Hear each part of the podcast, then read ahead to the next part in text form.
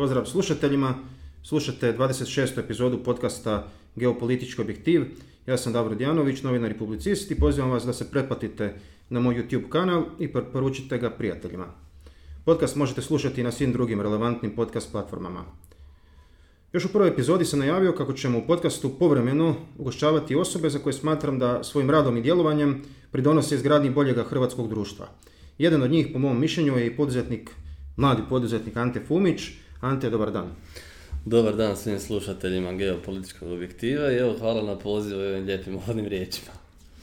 Evo, već pet godina si vlasnik e, komunikacijske tvrtke Prilika koja se bavi marketingom i odnosima s javnošću. E, kako je došlo uopće do ideje o osnivanju firme i tvom iskoraku u svijet poduzetništva i kakvi su danji planovi? E, pa evo, poduzetništvo se nekim ljudima u životu slučajno dogodi. Ja sam jedan od tih koji u biti nije planirao prije nekakvih deseta godina da budem poduzetnik i da se bavim sa nekim konkretnim ovakvim poslom. Meni su ideje više išle u smjeru da ću biti odvjetnik, da ću se baviti sa pravom, da ću ići u odvjetništvo, gledao sam puno američkih serija i to mi je bilo jako zanimljivo. Međutim, e, moj neki životni put prije deseta godina me je usmjerio na promociju, na marketing, na nekakva događanja koje je trebalo dobro izreklamirati. E, kroz studentske udruge sam se počeo baviti sa promocijom, raznim vrstama promocija naših studentskih projekata koje smo tada radili. Do 2015. sam imao e, iskustvo u nekoliko marketinških agencija u Zagrebu. Osim toga završio sam ekspertu za e, marketing menadžera. I cijeli taj put me je u biti početkom 2015. doveo u poziciju da moram otvoriti tvrtku zbog toga što sam dobio jedan konkretan nekakav doduše mali, ali konkretniji ugovor koji je meni značio da ja možda na početku mogu platiti knjigovodstvo i mobitel i svoj put i nekakve osnovne troškove, dakle bez ikakvog profita. I otišao sam na HR otvorio JDO, dakle malu firmu, doslovno sve startalo iz mog stana, sa jednim laptopom, jednim printerom, jednim stolom i recimo da je to početak neke poduzetničke Klasična priča. Da, to je stvarno ono, E, ja volim reći iz garaže, iako nije baš iz garaže nego iz stana. Jel? I onda je nakon toga došao e, prvi ured, drugi ured i, i evo sad smo zapravo u trećem. A što se tiče planova, što se tiče planova u današnje vrijeme e, korona virusa, jako je teško planirati. Naša dakle, struka kojom se bavimo je marketing i PR i ona je jako udarena što se tiče oglašavanja i što se tiče samog e, novca na tržištu, jel? E, praktički svi oni koji su se, koji su dugo se oglašavali dugoročno, oni se sad oglašavaju jako kratkoročno i vrlo je teško planirati posao, tako da tako i mi unutar tvrtke isto radimo nekakve reorganizacije, pokušavamo se prilagoditi tržištu i vjerujem da hoćemo, mislim da će najkompleksniji, e, najkompleksniji proces u poduzetništvu je do kraja godine, i mislim da do tad niko ne treba raditi previše planova, jer do kraja godine zapravo ne znamo što se događa i još moramo vidjeti kako će se ova cijela situacija razvijati. Naravno u smislu odluka e, države i poteza koje oni povlače, koga zatvaraju, koga otvaraju i slično. Da, crni labudi. da. E, pa evo, nakon sada već pet godina e, poduzetničkog iskustva, kako gledaš na uvjete u kojima posluju hrvatski poduzetnici? Koji su po tebi glavni kočničari poduzetništva u Hrvatskoj? Jesu li to visoki porezi, je li to nasljeđe socijalizma, birokratske strukture ili sve zajedno zapravo? Pa gledajte, uh, ovo je zanimljiv termin, glavni kočničari poduzetništva u Hrvatskoj. Uh, ja sam u posljednjih godinu dana u biti počeo malo javnije komentirati to u smislu uh, povremeno svog Facebooka i nekakvih drugih lokacija. Zaključio sam da jedan od glavnih problema eh, poduzetništva i potpora poduzetnicima u Hrvatskoj je taj što odluke donose oni koji nemaju veze sa poduzetništvom. Dakle, u našim ministarstvima koji se bave poduzetništvom i obrtom, na čelu su osobe koje nemaju veze s poduzetništvom, koje nikad ništa nisu radile, koje nisu, koje nisu nikad isplatili dvije plaće, koje nikad nisu potpisali ugovor o djelu ili jedan studentski ugovor, uh, ugovor na neodređeno i slično, koji ga nikad možda nisu ni raskinuli i to su sve nekakve situacije i pozicije e, koje po meni e, pravim poduzetnicima e, vrlo onemogućuju rad i komunikaciju sa samim ministarstvima. Jer vi, iako kao nekakvi poduzetnici dođete u ministarstvo, oni vas ne razumiju zato što gledaju samo svoju stranu poreza, ko koliko plaća poreza, a zapravo E, rekao bi da rijetko gledaju stvarne poduzetničke probleme i sad se možemo tu nadovezati na priču parafiskalnih nameta i ono što je već nekakva mantra s kojom se više, e, toliko je postala mantra da to više niko ni ne sluša, niti se ko bavi sa, sa rješavanjem toga imamo poreznih reforma razno raznih, e, svaka nas nečeg oslobodi, ali evo ja mogu reći da, u, da u proteklih pet godina ja ne mogu reći da sam ja nečeg specijalno oslobođen, zapravo nisam oslobođen ničeg, ničeg i dalje plaćamo turističku članarinu, HGK, e, sve normalne poreze, sve što smo plaćali prije pet godina ja plaćam i danas. Dakle, dakle to je jedna mikro tvrtka, vrlo mala tvrtka, JDO, doduše jesmo u sustavu PDV-a, ušli smo u sustav PDV-a, ali ne mogu reći da mi je država s nečim pomogla, a evo igrom slučaja mi nismo uzeli niti ove poticaje od države koji su davali u korona krizi, tako da smo i bez toga prošli, pa ne mogu reći čak ni da nam je tu nešto pomogla. I sve u svemu, mislim da je e, glavni problem upravo to što odluke donose ljudi koji nisu kompetentni. Kao na svim e, područjima. Pa da, da, evo. I ako se oni mogu nazvat kočničarima, oni su kočničari. Evo, to je možda nešto naj, najjednostavnije što mogu zaključiti. Uz to, e, mislim da udruga Glas poduzetnika koja je osnovana ove godine, e, jednim dijelom naglašava te probleme. Ne mogu reći možda da oni rade sve što bi trebali, ali definitivno promjena na tržištu jesu i napokon netko komunicira neke naše probleme i mislim da je to u redu. E, problem je opet u tome što oni nemaju sugovornika, vidimo da oni često idu po nekakvim ministarstvima, sastanče, dakle razgovaraju o problemima, ali to po meni često puta ostane samo na sastanku i ništa se ne iskomunicira, nego eto sad smo mi sjedili pričali, jeste li riješili naš, naš problem za tri mjeseca, niste. I to je glavni problem i mislim da tako mi ne možemo dalje i ne možemo očekivati da će Hrvatska Mislim da je jedna dobra stvar te udruge što su neke ideje napokon prodrale u javnost. Pa to Tipa je. srednji, da. mali poduzetnici, važnost, e, to prije uopće nije bilo u javnosti onako. Tako je, tako je. Grupirali smo se dobro. Ja jesam član te udruge, u biti tamo negdje od četvrtog, petog mjeseca, odmah u onom prvom valu sam ušao u to. I mogu reći da se oni uredno razvijaju, recimo meni se sviđa kad e, svaki ponedjeljak dobivate informacije što oni rade ovaj tjedan, u čemu možete sudjelovati. E, u biti oni udrugu pokušavaju voditi e, dosta onako poslovno, dakle poduzetnički, da to stvarno ima smisla. Jel, da to nije udruga radi udruge ili radi neke zapravo s druge strane radi profita nije, jel? ali trude se da su mi informirani o tome što oni rade za nas. I mislim da je to... Evo, igrom, slučaja, igrom slučaja sam se sinoć registrirao na njihovu stranicu i danas sam već dobio pristup, evo, mogu e, reći da. su ažurni. Super. E, evo, znači, o nekim projektima malo. Mm-hmm. Znači, suosnivač si magazina The Plitvice Times, to je dakle prvi turistički magazin na engleskom jeziku koji promiče turističke priče iz Like ili šire okolice, a pokrenut je pred tamo listopad 2017. Mm-hmm. A pred nekoliko godina si sa nekolicinom mladih ljudi pokrenuo i portal Lika Klub. E, dakle, odakle ovi medijski projekti? Pa, kao što vidite, ime Plitvice Times i Lika Klub e, oba su vezana na tu lokal patriotsku priču. Dakle, ja i moja ekipa, većina kolega je iz uh, Ličko-senjske županije, dakle iz Like, volimo svoj kraj, iako smo uh, većinom otišli odande i dalje se rado vratimo. I u biti meni je ideja bila da na neki način pokušam pomoći Lici na način koji mi ima smisla i u nekom mom području kojim se ja bavim. E, Lika klub je nastao slučajno, prije njega je radio Lika Clubbing, znači Lika Clubbing je bila nekakva neformalna organizacija, mi smo partijali, družili smo se naveče, feštali smo.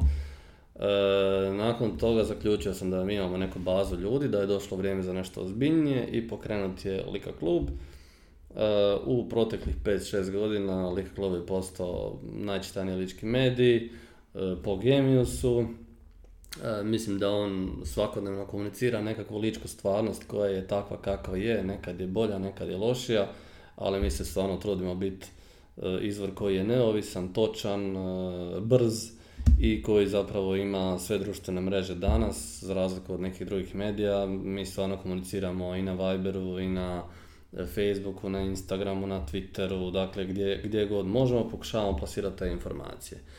E, što se tiče turističkog magazina Plitvice Times, e, smo 2017. godine pokrenuti jedan projekt koji je u biti od nekakve svjetske razine. Ideja je da e, on komunicira cijelo naše područje u nekakvim projekcijama što bi mogli dalje raditi. Jel? Tada, u tom trenutku 2017. zaključili smo da niko ne razgovara sa turistima.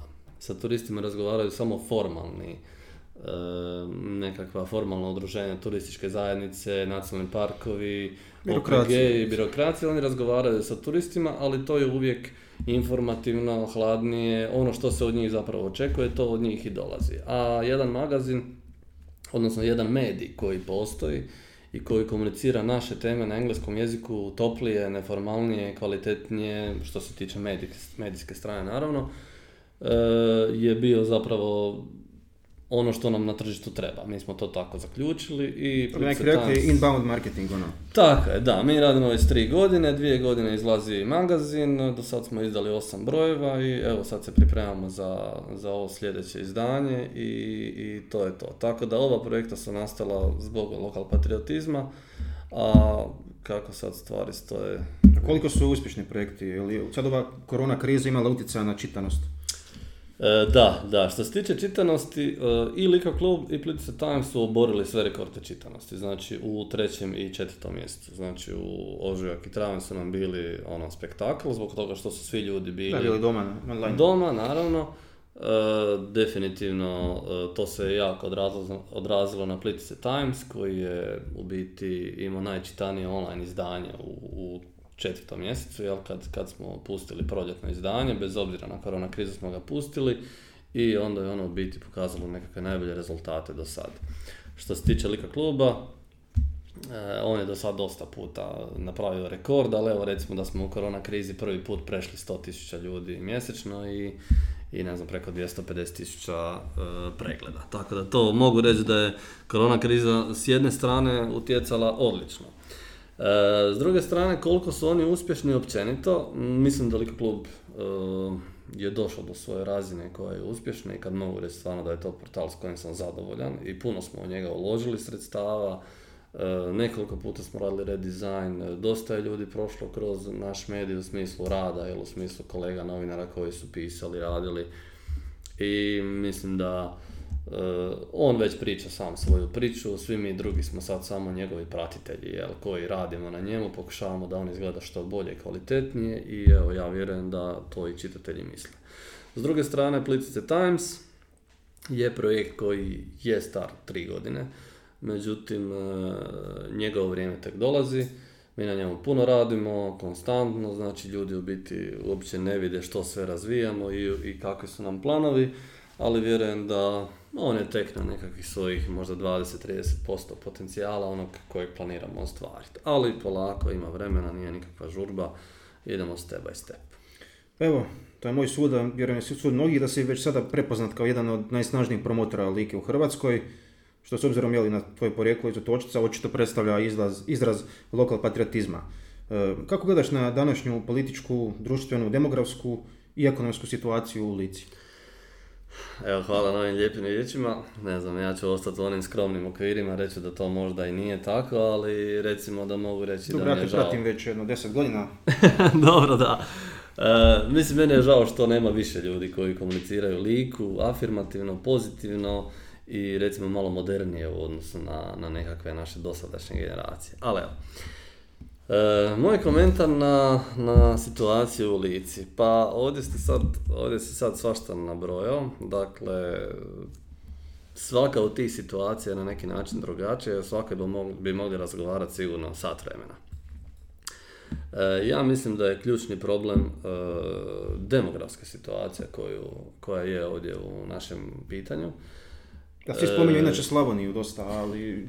Tako je. E, ja mislim da je situacija u Lici demografski gora nego u Slavoniji i mislim da to naši političari nedovoljno naglašavaju. A to je žila kucavica države zapravo. Dakle, svi prolaze kroz Liku, svi vole Liku, ali e, u Lici nema ljudi. Dakle, po zadnjem popisu stanovništva smo imali oko 50.000 ljudi, ako se ne varam, iz 2011. godine.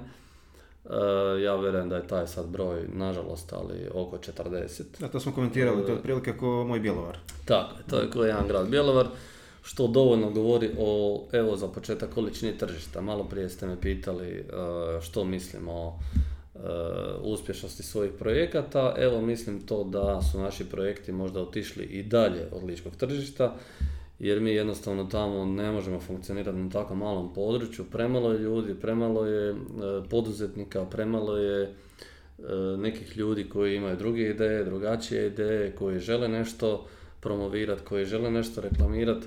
Teško je naći recimo tu neku kritičnu masu jer je ljudi jako malo i stanovništvo je jako staro. Dakle, mladih ima malo i sve manje Doduše, zadnjih godina priča se da oni polako bi se vratili, čak i ovoj korona krizi sad e, ljudi dosta pričaju da će se vratiti da, periferiju i selo, da. Da, ali ja mislim da je to proces koji će trajati minimalno još deseta godina, da se stvarno lika počne puniti i da mi napokon krenemo u plus po pitanju Rekao je baš Šterc, znači da se sad krene baš sa ono propoznim mjerama, prvi rezultati su tek za 10-15 godina. Dakle. E pa tako, da. E, gdje ti vidiš taj prostor za možebitnu revitalizaciju ličkih krajeva? Što se nije, a što bi se moglo bolje iskoristiti u lici? Pa evo, e, prostor je definitivno turizam i u nekim prošlim intervjuima sam e, upravo skretao pozornost na to da turizam u Lici nije Dakle, glavna djelatnost. E, Ličani su bili e, šumari, bili su poljodjelci, bili su stočari, bili su nešto skroz drugo i njima je turistička djelatnost nešto čemu se oni tek uče i ja vjerujem da su na dobrom putu. Mislim da se lijepo radi, mislim da e, područje Otošca je posebno zaživjelo turistički. Gatska. da, Gatske doline. Senja, Karlobaga, čak i onaj dolje dio Lovinca, Plitvica jel, od pamtivijeka. E, samo mislim da nam treba više umrežavanja, mislim da se više, više moraju jedni od drugih učiti, a možda ne više jedni druge e, na neki način ignorirati ili ne, ne surađivati slično. S druge strane, e, što bi se moglo bolje iskoristiti? Definitivno poljoprivreda. Dakle, Lika je puna praznih polja, E, puna takozvanih pašnjaka, jel, livada koje se ne obrađuje pa ih onda i zovemo pašnjaci, jel, gdje mogu, može doći stoka i jest travu, ali to nije rješenje. E, prave kulture, prava obrada, evo pričao sam prije nekakvih možda dvije godine sa e, gospodinom iz Agrovelebita, tvrtke koja se bavi sa proizvodnjom krompira i on mi je rekao da... Da, to je poznati veliki lički krumpir. E, tako je da. E, on mi je rekao biti da bez obzira na to koliko oni e, puno rade i koliko se trude proizvoditi lički krompir, da je to daleko, daleko manje e, nego što se to proizvodilo u vremenu bivše Jugoslavije u Lici, znači u Lovincu. I to je porazno zbog toga što bi se od toga moglo živjeti, bilo bi puno radnih mjesta. Međutim, jednostavno tržište je tako da više pogoduje lobijima koje dolaze iz inozemstva, s druge strane, lički krompir je podcijenjen u odnosu na svoju kvalitetu, iako sad ima nekoliko zaštita. I to je recimo jedan onako zgodan primjer što bi u lici trebalo učiniti bolje. Po meni to. Znači, više gurat poljoprivredu i ne se samo bazirati na poticajima koja država, koje država mogu reći slobodno e, poklanja. Da, nego bi trebali nekada depoticajni. upravo to, poticaji bi trebali biti nešto što se stvarno ozbiljno odrađuje na terenu, a znamo da što se tiče potica, to je jedna druga tema o kojoj bi isto mogli pričati. Ja, to je često i drugi... korupcija i kriminal, ali dobro, nećemo sad o tome. Evo, pripadnik si jednog mlađeg naraštaja koji posljednjih godina, baš ove naše godine, dosta iseljava iz Hrvatske. Kako gledaš na taj fenomen? Pa ja mislim da to nije dobro. E, žao mi je da je tako i mnogi moji kolege su otišli, digli sidro i, napustili Hrvatsku, traže neki bolji život. E, mi se moramo naučiti nositi sa problemima, ne trebamo bježati od problema i mislim da, ne kažem da oni bježe, znam da su mnogi bili u nekakvim teškim životnim situacijama, ovdje više jednostavno nisu mogli naći svoje bolje sutra, pa su otišli. Ali dugoročno ja bi volio da krene i povratak, Volio bi da to bude njima jedna dionica u karijeri, kad su otišli van pa su radili negdje 3, 5, 10 godina Skupe pa se iskustvo, vrate. novac. Skupe iskustvo pa se vrate pa opet kod nas rade i ulažu, ali svi mi ovdje moramo biti svjesni da oni očekuju uvjete koji su bar slični onima koji su vani tamo gdje su oni otišli. Neki su otišli u Irsku, neki su otišli u Njemačku, svi oni govore da u Irskoj pada puno kiša pa im nije lijepo kao u Hrvatskoj. U Njemačkoj se jako puno radi ako imaju puno veće plaće. Dakle,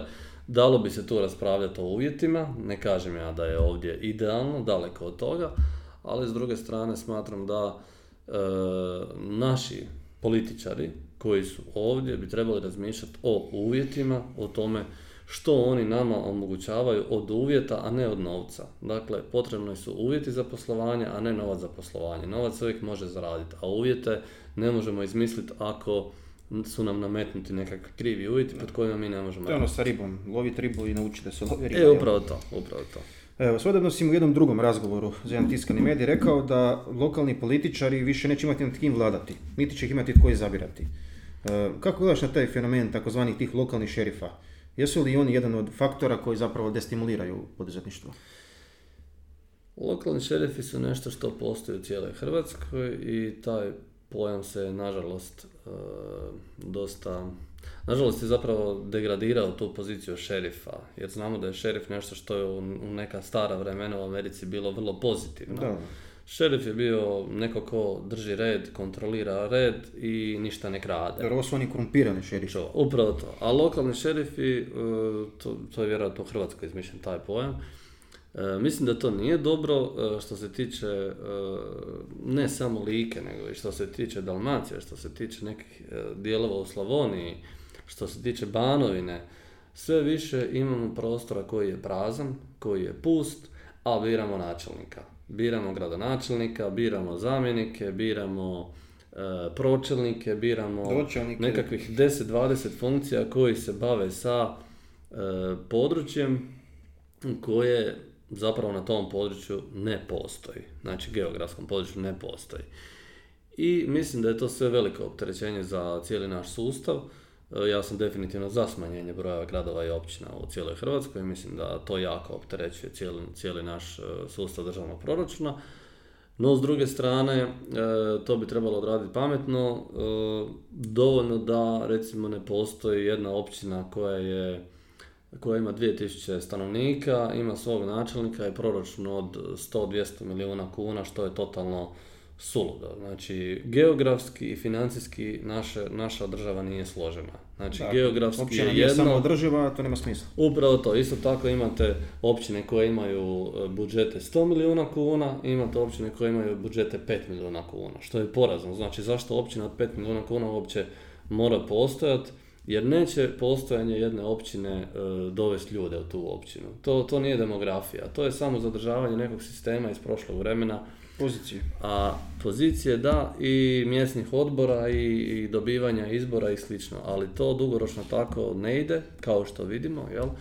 I sve više tih općina gdje više nemate mladih ljudi. Znači ja sam prije nekih mjesec dana bio u jednom e, Boričevcu i razgovarao sam sa svećenikom, on mi je rekao da tamo ima e, četiri vjernika. Četiri vjernika u jednom Boričevcu. to je jedno- to je jedno, da, da, to, da, tako je. To je jedno malo mjesto u Lici, znači skroz na, na jugu Like. Znamo žene djed je protjeran odande, to, je, to su bili zločini. Tako je, tako je. E, znači četiri čovjeka, ono. Onda smo razgovarali o Donjem Lapcu, koji je isto tamo Evo, nedaleko. moji su odande baš, od žene. Da. Tako je, u Donjem Lapcu, znači 250 e, duša, oni kažu svećenici, jel, 250 vjernika ukupno ima cijela, cijeli Donji Lapcac, znači što uključuje i Boričevac Da, i... Pa to je porazno. Ja mislim da je to porazno i ja ne vidim smisla za takve općine. Dobro, u tom kraju ni- nisu neke kuće ni vraćane. Da, To nisu, znamo što je bilo nisu. 45. Da, Da, su zadržali novi jel, vlasnici i nažalost to nije riješeno.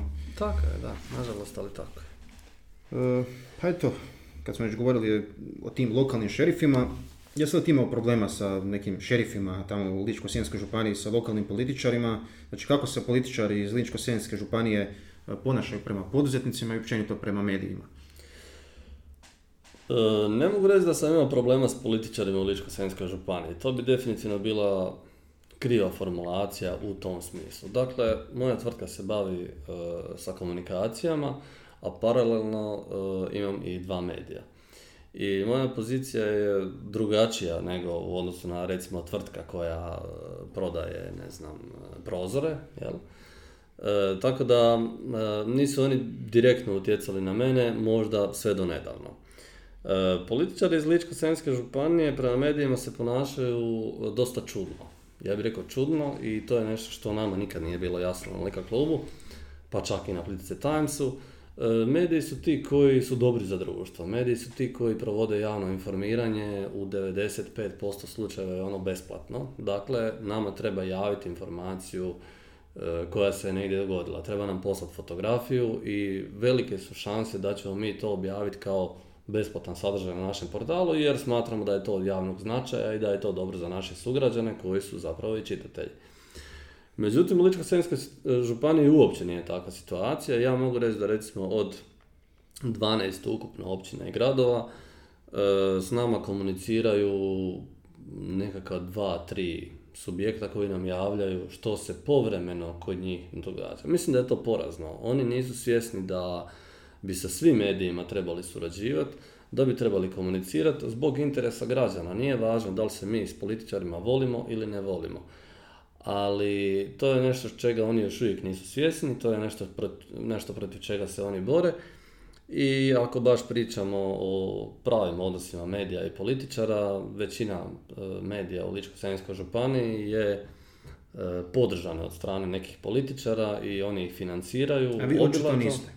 Mi nismo ta ekipa, mi smo ekipa koja je samostalna i neovisna, iza nas ne stoji niti jedan političar, mi se borimo sami na tržištu koliko možemo, koliko možemo marketinga prodati, prodamo, koliko ne možemo, ne možemo, ali trudimo se uvijek objaviti objektivnu informaciju, pravovremenu, točnu i informaciju koja će primarno biti informacija dobra za naše čitatelja. To je pravo novinarstvo. A to bi trebalo biti pravo novinarstvo, ali evo, kažem, naša iskustva su većinom E, dobro, ali nama je žao što se oni nama više ne javljaju, što oni nas ništa ne pitaju, što, što uopće se ne trude da objavimo neke vijesti, možda dobri stvari koje su oni objavili.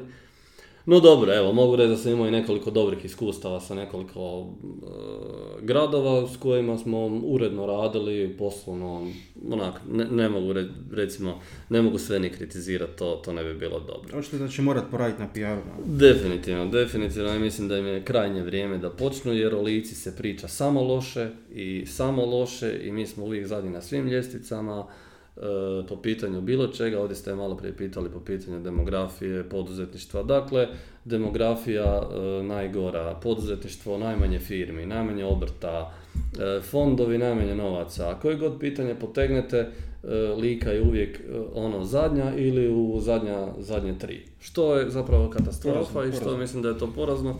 Ali evo, što je tu je.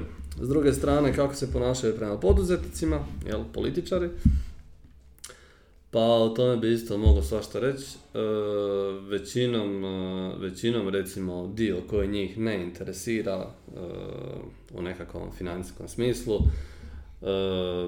funkcionira normalno, jel? Dakle, ne mogu reći da ulaze u poslove. S druge strane, tamo gdje oni imaju interesa, oni upadaju u poslove, krše odredbe ugovora, rade probleme, ne vole da neko surađuje ko njima ne paše s nekim drugim, jel? I u biti uvijek žele imati e, tu moć e, nekakvog e, neformalnog vlasništva. Kao ako ja sad s tobom nešto radim, ti si moj. Mislim da je to potpuno krivo i mislim da, da političari u lici moraju postati svjesni da oni sa poduzetnicima moraju surađivati, a ne biti njihovi vlasnici. To je ono još ostalo vjerojatno iz prošlih sistema. Jel? Tako je. Ali evo, možda se nešto polako događa, vidjet ćemo. Evo, voliš putovati. O nekim od tih putovanja si nedavno govorio na katoličkom radiju. Što te najviše privlači na put? E, na put me najviše privlači avantura. E, to je nešto što e, je, je zapravo opuštanje.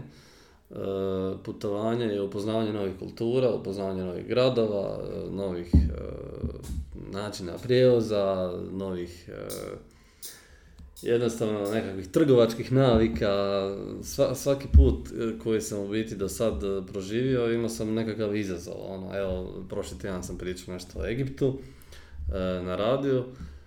s druge strane imao sam i nekakve austro-ugarske avanture kad sam u biti obišao Zagreb, Beč, Budimpeštu, dakle Srednja Europa, tako je. Tako da tu sam htio istražiti koliko je sve to slično i zapravo je jako slično, da ne kažem isto, jel? što je onako baš zanimljivo. a- mentalitetom je slično? Pa ne bi rekao da je slično mentalitetom, ne bi, ne bi. Austrijanci su puno sličniji Njemcima, u biti oni, to je taj njihov sred, srednjoeuropski krug, mi smo više ovamo balkanski džir, znači ono što su Austrijanci pokušali možda nama progurati da mi budemo takvi, nije to kod nas baš prošlo. Ono, mi smo uzeli jedan dio, recimo, građevine, ono što vam je vidljivo prostim okom i tog možda nekog malo držanja, jel, u odnosu na, na druge balkanske zemlje. Ali prave ove navike su nam nažalost. Da, nažalost, nakon 100 godina Balkana, Da. čak i geopolitički, teško očekivati. Da. E, Pa evo, s obzirom da imaš, kažem, iskustvo dosta posjeta drugim zemljama, kako gledaš na iskorištenost hrvatskih turističkih potencijala, možemo reći komparabilno sa tim zemljama? Koliko smo Pa- dobri u turističkom brendiranju i tako? Ovisi, ovisi sa, sa kim se uspoređujemo. Jako je teško to u globalu komentirati. Hrvatska je po mnogim stvarima e, razvijena u smislu turizma i mi možda nismo ni svjesni što imamo i da su kod nas neke stvari sasvim dobro uređene. Iako se tu stalno kritizira kako to... Tako je, mi uvijek vidimo neke loše stvari i mislim da to nije dobro. Trebali bi gledati dobre stvari, trebali, trebali bi gledati stvari koje su nam pozitivne, koje su u redu. Dakle, e, Hrvatska je po mojim iskustvima u odnosu na neke druge lokacije vrlo e, čista, e, znači gostoljubivi smo, priroda je preljepa, priroda nije uništena, ceste su nam odlične u smislu jel, putovanja. Da, to se stvarno uložilo. Definitivno. I mislim da su to stvari kojih mi uopće nismo svjesni. Jer vi tek kad dođete u jednu državu koja je potpuno uh, srušena ili bez ikakve infrastrukture, a naziva se turistička država, vidite zapravo kako je to žalosno kad nemate pravu autocestu, kad nemate pravu Recimo, ulicu. Mađarska, Mađarska nema neke baš autoceste. Da, ja pa ne znam za, za Mađarsku sad, da, ne mogu sad za Mađarsku ništa specijalno reći. Ono, ja sam bio oko Budimpešte i put do tamo, znači nije sad da sam nešto previše išao baš po cijeloj Mađarskoj, ali s druge strane ako, evo, gledamo jedan Egipat, tu Afriku, dakle, to je turistička zemlja, jel, jednim dijelom, ali uvjeti tamo vi ne možete često puta izaći pred hotel, a da ste sigurni. A u Hrvatskoj ja ne znam koliko ima hotela pred kojim niste sigurni, a ima ih hrpa hrpa. To su neke stvari ko- kojih mi nismo svjesni. S druge strane, da ne bi bilo da samo hvalimo, e, hrvatski turistički potencijali su sadržajno nedovoljno iskorišteni i ono što kod nas postoji, to je, to, to se, tu ne mislim samo na turizam, nego i na neka druga područja. Mi uvijek puno pričamo o potencijalu, a nikad na tom potencijalu ne radimo ili premalo radimo. Ja bih posebno rekao da kontinentalna Hrvatska, da njezini potencijali nisu iskorišteni. Tako je, a e, da bi oni bili iskorišteni, na njima treba raditi. Dakle, mi ne možemo stalno organizirati konferencije i razgovarati o tome ako nismo konkretno nešto pokrenuli. Ja vam mogu reći za jedan dobar primjer e, mog kolege gospodina Rihelja iz Vinkovaca. On je iz Vinkovaca, dakle iz sred kontinentalne Hrvatske je pokrenuo jedan portal, ne znam da li ga ovdje smijemo reklamirati, Ma slobodno. smijemo, e, HR Turizam i znači riječ je o B2B portalu, on je iz, iz sred Slavonije pokrenuo je portal koji danas e, povezuje B2B sektor u cijeloj Hrvatskoj. Dakle, iz Slavonije se može, ali treba na tome raditi. Na to, u to je uložio nekoliko godina svog, svog vremena, živaca, novca, ljudi, pisanja članaka, zamjeranja ljudima, zadovoljstva rada s ljudima, svašta nešto. I Slavonije se može, ali oko nje se treba boriti koji oko svih drugih krajeva, a ja mislim da bi u tom smislu e, uzor moglo i trebala biti Istra. Dakle, u Istri sam bio jednom prije godinu dana i oni su umreženi, kod njih postoji umreženost, dakle tu ne govorimo o nikakvoj političkoj njihovoj slici ni ničem drugom, nego isključivo o nekakvom turističkom sektoru. Vi kad odete u jedan motovun, možete šetati po vinskim podrumima, možete šetati po motovunu, čekati događanja, e, možete jesti skupu hranu, možete jesti jeftinu hranu, ali oni su sebi našli smjer i, i sve je uređeno. Dakle, toga u kontinentalnoj Hrvatskoj još uvijek nema dovoljno, a neće ni biti ako ćemo mi o tome samo pričati, a nećemo e, ništa raditi. Jel? Evo, baviš se komunikacijom i PR-om. idemo malo na politiku, sad pred kraj. Kako Mhm. gledaš na razinu političke komunikacije u Hrvatskoj? Pa evo, da ste me ovo pitanje pitali prije nekih pola godine, ja bih rekao katastrofa. E, prije pola godine u vrijeme prošle vlade koja je bila takva kakva je, e, mislim da je bilo katastrofalno i mislim da nikako nije to više izgledalo dobro, niti su ti ljudi koji su bili u, tadašnjem paketu Sabora i vlade više bili dobri i relevantni. E, ja koji volim Sabor i koji volim politiku više iz nekakvih svojih možda poriva, mogu reći slobodno hobija, e, uvijek sam volio gledati Sabor, prošli saziv više nisam mogao gledati jer mi je bio negledljiv zbog svega što se na dnevnoj razini tamo događa i koliko je to zapravo degradirana institucija u Republici Hrvatskoj. Pogotovo kad se sjetimo tko je tam prije sjedio, Staričevića. Upravo to. I e, takva, to me je nekako jako u biti razočaralo i mislim da je to bilo loše. I nakon novih izbora e, koji se dogodili ove godine, parlamentarnih, mislim da se situacija malo poboljšala. E, Mislim da su ušle nekakve e, glasnije snage, da se razumijemo i lijeve i desne, koji imaju višu razinu komunikacije, koje više proučavaju materijale, koji se više bave sa nekakvim konstruktivnim djelovanjem, a manje sa destruktivnim. Uvijek će biti jedne i druge strane, to nije sporno, ali moram priznati da napokon, evo, u ovom novom sazivu par puta sam gledao ovako paralelno uz posao, onako uz put, i to mi sve puno bolje zvuči, puno bolje izgleda, a evo nakon 100 godina napokon su jedan zakon uspjeli donesti e, praktički Konsenzualno, da. konsenzusom, što je veliki korak demokratski zbog toga što HDZ u prošlom mandatu praktički ništa nije prihvaćao od bilo kakvih Amandmana. a to onda nas već podsjeća na nekakvu diktaturu, a ne više na demokraciju. Pa evo, valjda će u ovom mandatu biti bolje. Nadamo se. Pa eto, za kraj, znači, da se zapitamo je li u Hrvatskoj baš sve zaista tako crno kako se čini ili vidiš i neke pozitivne promjene? Kako gledaš na hrvatsku budućnost? Evo, meni je pozitivan primjer ovaj tjedan bio sa Rimcem i sa onom tvrtkom i šta su Šveđani kupili. Definitivno nanobit, da. E, moje mišljenje je da nije sve tako crno. Moje mišljenje je da ovakve priče koje ste sad spomenuli zapravo vode Hrvatsku u dobrom smjeru, a vidite ko je te priče pokrenuo. Dakle, mlada ekipa, ljudi koji imaju Mladi 20, poduzetnici. 20 do 30 godina, ljudi koji ne pate od ideologije, ne pate od e, e, trošenja vremena e, bez veze, ne pate od e, velikih kandidaturi, nego jednostavno sjede, rade i šute. I trude se da njihovi projekti pričaju za njih. Mislim da je to e, put i mislim da takvih ima sve više i više. Imamo onu pametnu klupu i bilo je dosta projekata koji su u zadnje godinu dvije isprofilirali. E, mislim da nam mladima svijet ostaje. Imamo i- znači dobar ljudski kapital, ali treba sustav posložiti. tako je, treba složiti sustav, ali čak i u takvom sustavu vidite da se može. Mi se svi trudimo. Dakle, ja sam recimo dio, ako se mogu tako nazvat, e, te ekipe mladih poduzetnika koji se e, bori na tržištu, koji ne očekuje da mu ništa padne iz neba, kojem je zadovoljstvo kad isplati plaće, kad uzme veći ured. Dakle, mi smo recimo ušli isto iz, iz ureda, iz moje sobe, dakle iz stana smo ušli u ured od e, 10 kvadrata, pa smo onda ušli u ured od e, 30 kvadrata, pa smo na kraju sad došli u 80 kvadrata. Dakle, u 5 godina se nešto vidi, jel tako?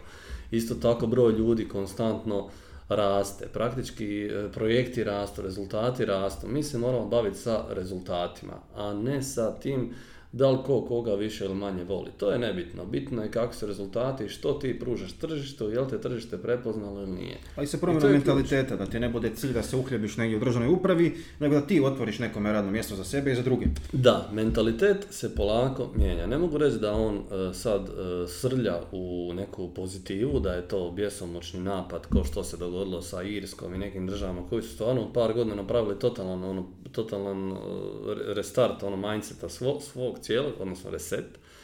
E, ali neke stvari se događaju i ima inicijativi, ima obrtnika, evo kod mene je u zadnjih možda 2-3 mjeseca bilo 4-5 nekakvih obrtnika na sastanku koji su počeli nešto raditi, snimat, raditi, kao ono da li možemo surađivati i oni svi u to ide vrlo pozitivno.